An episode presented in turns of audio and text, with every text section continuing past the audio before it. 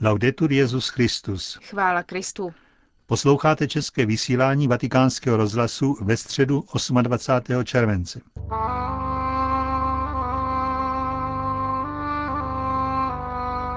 Spravodajství z Vatikánu a ze světa a druhá část studie Georga Sanse o Leibnicově teodicii. Na to se můžete těšit v našem dnešním pořadu. Hezký poslech vám přejí Josef Koláček a Markéta Šindelářová.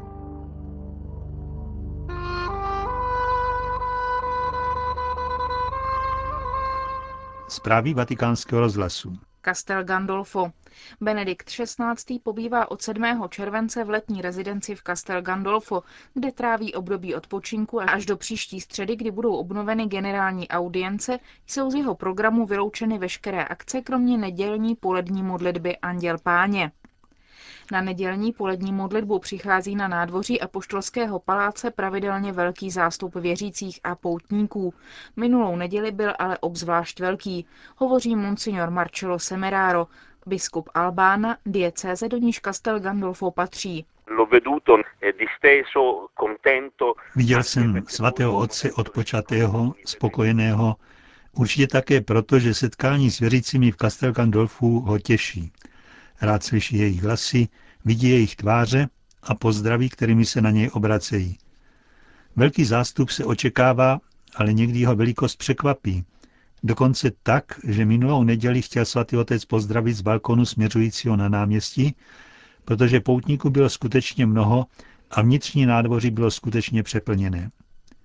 Jsou to věřící, kteří přicházejí z celého světa a nechávají zaznít písním, pozdravům a přáním svatému otci neděli v těchto dnech městečko Castel Gandolfo skutečně ožívá.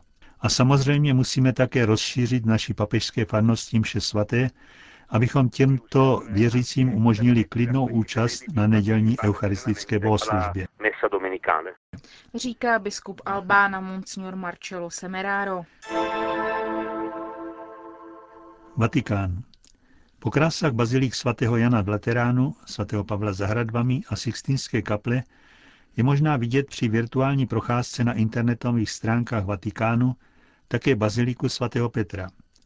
Přístupná je už několik dnů a i když se rozhodně nevyrovná skutečné osobní prohlídce baziliky, zaznamenává tahle virtuální velký úspěch. Virtuální prohlídku chrámu, který uchovává tělesné ostatky apoštola Petra, umožnili tisíce fotografií pořízených uvnitř baziliky a jejich spojení do trojrozměrné projekce. Jednotlivé objekty si návštěvník stránek může také díky vysokému rozlišení fotografií přiblížit. Na realizaci projektu se podíleli studenti Villanova univerzity v americké Pensylvánii. Jejich práce trvala dva roky. Jeruzalém. Hluboká radost a vřelá modlitba, aby Pán Ježíš Kristus, syn této požehnané země, byl vždycky s ním pro dobro této země, pro jednotu křesťanů, pro dialog mezi náboženstvími a záležitost palestinského lidu, tak popřál latinský patriarcha Jeruzaléma Monsignor Fuad Tval biskupovi evangelické luteránské církve ve svaté zemi a Jordánsku Munibu Junanovi k jeho zvolení předsedou Světové luteránské federace. Biskup Junan byl zvolen při 11. zasedání Světové luteránské federace, které končí dnes ve Stuttgartu.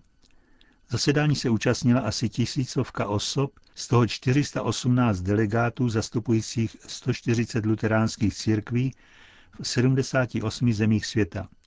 A jeho téma znělo Chléb náš vezdejší, dej nám dnes. Toto zasedání federace je považováno za nejvyšší výkonný orgán luteránské církve. Světová luteránská federace byla založena v roce 1947 a združuje 70 milionů věřících ze 145 luteránských církvích v 79 zemích. Předseda federace je volen na 6 let. Konec zpráv.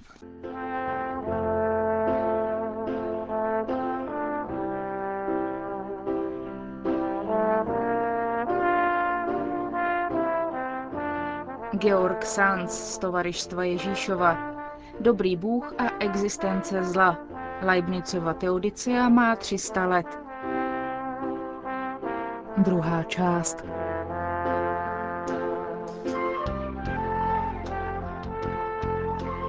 moto. Ježíš se ujal slova a řekl, Velebím tě, Otče, pane nebe i země, že když si tyto věci skryl před moudrými a opatrnými, odhalil si je maličkým. Ano, Otče, tak se ti zalíbilo. Všechno je mi dáno od mého Otce a nikdo nezná syna, jenom Otec. Ani Otce nezná nikdo, jenom syn. A ten, komu to chce syn zjevit.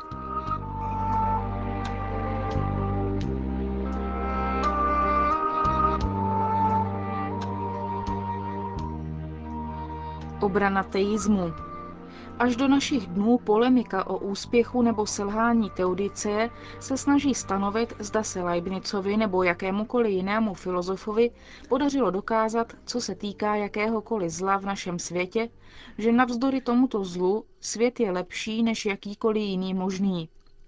Ačkoliv se během posledních 50 let pouštěli do řešení této otázky s určitou intenzitou, především v oblasti anglosaské analytické filozofie, diskuze ve svých základních liních probíhá podle linií vytyčených Leibnicem. Někteří usilují o to, aby na základě patřičných příkladů přesvědčili, že jsou taková zla, že je nemyslitelné, že by je dobrý a všemohoucí Bůh mohl připustit. Jiní se naopak snaží hájit Boha proti podobným obžalobám, hledají se důvody, které jsou z to ospravedlnit jednání Boha nebo aspoň vyvracet námitky proti němu. A v tomto bodu se od Leibnice až dodnes obvykle rozlišují dva druhy zla. Ta, jejíž příčinou je svobodné jednání člověka, a ta, která přicházejí bez spolupráce člověka. I ti, kteří jsou proti teodicii, jsou ochotni připustit, že nelze značnou část přítomných zel ve světě připisovat přímo boží vůli, ale že je to třeba připsat zlému jednání člověka. Když Bůh zakazuje Adamovi a Evě jíst plod stromu, který je uprostřed zahrady a oni navzdory tomu jedí, může Adam ukázat prstem na Evu nebo na hada, ale nemůže tu vinu za přestoupení příkazu připsat Bohu. Nicméně v jedné nahodilé větě Adam připomíná Bohu jakousi narážkou, že Eva, která mu dala jíst plod stromu, je tou ženou, kterou si mi dal, aby při mě stála. Něco podobného lze říci o lidské svobodě. Kdo ji užívá nesprávně a vykoná zlo, používá schopnosti, kterou mu dal Bůh. Proto Teodicia není vůbec schopna dát zmizet bolesti, která vstupuje do světa kvůli lidské ničemnosti. Problém redukovaný na nejmenší termíny zní takto. Když Bůh stvořil člověka a dal mu svobodnou vůli, mohl přece vědět, jaké následky z toho vyplynou. Proč Bůh nestvořil bytost, která podněcována svými přirozenými pudy, koná jen dobro?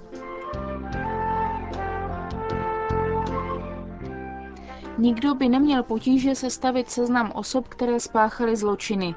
Zdálo by se, že vůči nim by bylo žádoucí, neli přímo nutné na mravní úrovni, aby jim Bůh zabránil spáchat takové zločiny, anebo dokonce by je měl učinit neschopnými vykonat je. Co může ospravedlnit svobodu tyrana, který pohrdá lidskostí nebo svobodou? Toho, kdo páchá úděsné sexuální zločiny. Zastánci teodicie se při obraně Boha snaží připomínat, že svoboda není ve svém nitru dělitelná. Kdyby jí v té vůli, která se chystá zvolit, co je zlé, bylo vnitřními nebo vnějšími pouty zabráněno, nebyla by už svobodná. Základní problém však není rozřešen ani tímto tvrzením, protože pak je třeba se ptát, jaká je hodnota svobody. Co činí svobodnou vůli tak cenou, že i prostý fakt, že existuje svoboda, vyrovná každé zlo, které lidé mohou spáchat? Aby se dala odpověď na tuto otázku, je nutné odvolat se na kritéria, která jsme zhora zmínili. Potřebujeme stupnici, na jejímž základě se přičítá určitá hodnota nejen svobodné vůli a dobru, které je vykonáno z vlastní náklonosti, nýbrž i každému utrpení způsobenému člověkem. V té míře, v jaké je možné zastávat Teodiceu jako ospravedlnění volby Boha, musí být jasné, že hodnota lidské svobody v jejím celku je mnohem větší než jakékoliv zlo spáchané člověkem. Pro Leibnice je zřejmé, že Bůh nechce připustit mravní zlo, leč z titulu sine qua non nebo z předpokládané nutnosti, která ho váže k lepšímu. Proto svoboda naší vůle tvoří dostatečný důvod, aby se mohla přijímat neštěstí spáchaná člověkem. Kdyby nám Bůh nedal svobodu, snad bychom žili ve světě bez hříchu, ale nikoliv v lepším světě. Právě toto popírají někteří filozofové. Zastávají, že není jisté, že svoboda například nějakého tyrana nebo kdo páchá sexuální zločiny může nějakým způsobem vyvážit utrpení jejich obětí. Pro kritiky teorice se věci mají právě naopak. Podle nich existence zla dokazuje, že není nějaký všemohoucí a dobrotivý Bůh. Nicméně čím více někdo popírá pokusy o ospravedlňování Boha, tím více se musí starat o to, aby sám stanovil jasnou stupnici hodnot. Například ten, kdo napadá, že Bůh může dopustit utrpení nevinného, musí tvrdit, že neštěstí má větší váhu než dobro, jehož se dosáhlo takovým způsobem. Zastánci teodicie pak ze své strany využívají tento námět k otázce, kde kritik bere svou jistotu. A také kdyby bylo jen myslitelné, že z bolesti vzniká lepší dobro, padlo by obvinění adresované Bohu.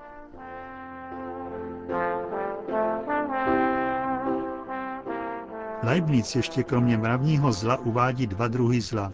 Píše, metafyzické zlo spočívá prostě v nedokonalosti. Fyzické zlo v bolesti. Tato distinkce není snadno pochopitelná. V následujícím úryvku Teodiceje autor uvádí jako příklad metafyzického zla příšery a jiné nespravedlnosti, jež se objevují ve vesmíru. To dává předpokládat, že nedokonalosti, jež Leibniz umístuje na metafyzickou úroveň, jsou prostě přírodní jevy. Na základě jeho tvrzení by nějaké zemětřesení bylo metafyzické zlo. I když vyvolává velké množství fyzické bolesti, nejde proti řádu přírodních zákonů, protože k němu dochází na základě určitých tektonických posunů, není v tom vlastně žádná nepravidelnost přírody. Leibniz ospravedlňuje Boha argumentem, že v našem světě vládne největší možná harmonie. Na základě prostších fyzických principů se může utvářet v přírodě větší množství představitelných jevů. Také dnes mnozí zastávají názor, že v kráse a harmonii vesmíru je důkaz jejího božského původu. Ale nehledě na to, argument se vystavuje různým kritikám ze strany toho, kdo napadá Teodiceu. Ostatně, jak jsme už viděli v případě svobodné vůle, jedna věc je napadat tvrzení, že nemůže existovat lepší řád, a na druhé muset dokázat, že absolutně nelze ospravedlnit boží volbu. V tomto ohledu někteří vědci upozorňují na to, jak je obtížně vypočítat, jaké následky by měla eventuální změna přírodních zákonů. Například už ta nejmenší uchylka o u některých konstant přírody by mohla způsobit, že by zeměkoule a lidé nikdy neexistovali. Ostatně není vůbec jasné, mezi jakými možnými světy, nich zvládne přísný fyzický řád, by mohl Bůh udělat svou volbu. Kdyby se Bůh naopak zřekl pravidelnosti přírody, bylo by to na úkor svobody. Kdyby totiž nebyly spolehlivé fyzické zákony, nedali by se předpokládat následky lidského jednání. Ale k čemu je pak svobodná vůle, když následky našeho jednání závisí na náhodě?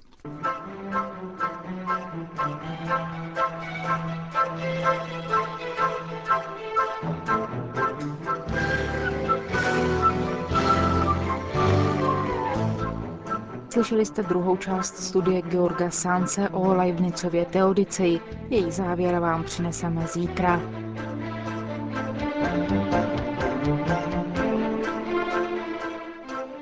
Končíme české vysílání vatikánského rozhlasu. Chvála Kristu. Laudetur Jezus Christus.